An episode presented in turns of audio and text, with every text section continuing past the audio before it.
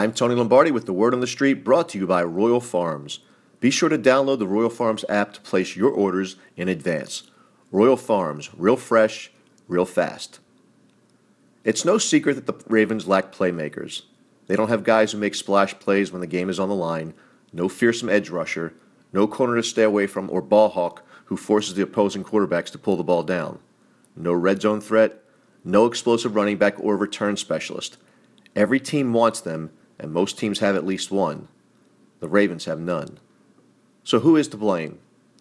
The entire organization really needs to own it the coaches, the scouts, and the front office.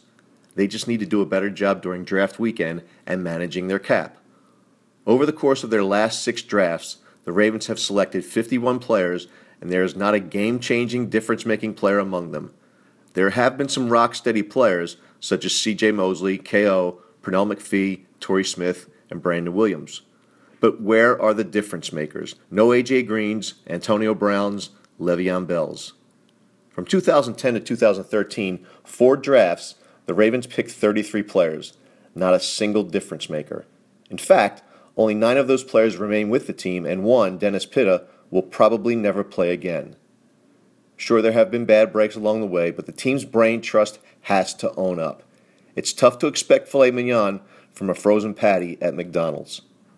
This year, holding the sixth pick in the draft, the Ravens have an opportunity to find those needed playmakers. Heading to the draft armed with 10 picks, many of which are at the top of most rounds, the Ravens will have an opportunity to change the relatively obsolete look of their team. But early in the draft, they can't afford to take flyers on players like Noah Spence, who had a miserable showing during the NFL combines and has a very checkered past, including problems with addiction.